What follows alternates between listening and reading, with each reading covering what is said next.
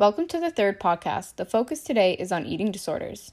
First off, I chose this topic because I did my seminar facilitation on it, and I wanted to dive a bit deeper into its context. The seminar content explained how there were multiple different types of eating disorders, primarily faced by young women. They're often kept secret from their friends, loved ones, and also have a really high mortality rate. A study found that young people with eating disorders declared that hiding it from their family was not something they chose to do, but something they felt they had to do. They thought it may cause them to lose the eating disorder, or they felt that they would be placing stress on their family.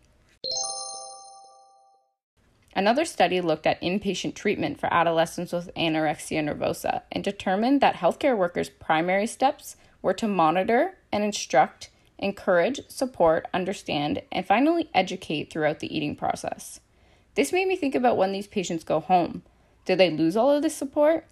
Family centered care plays a huge role in helping these individuals to progress outside of the hospital. Nurses must understand that oftentimes the family is also your patient and that they have an influence on healthcare situations, whether it be a resource or a stressor. Keeping in mind that family is also contextual and must not be biological. Evaluating this context allows the nurse to determine interventions which best suit the patient and family's needs. Using the HP lens and critical lenses also challenges us as nurses to filter our view in order to focus on certain aspects of context and culture within the family.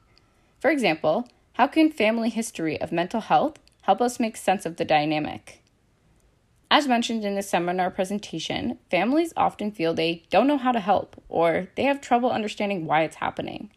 By focusing on principles of family centered care, dignity and respect, information sharing, participation and collaboration, nurses can foster a healthy family environment for healing.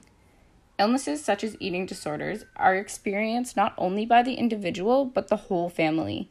Seeing people as distinct entities separate from one another does not allow us to see the intricate, living, relational whole of people and their illness situation.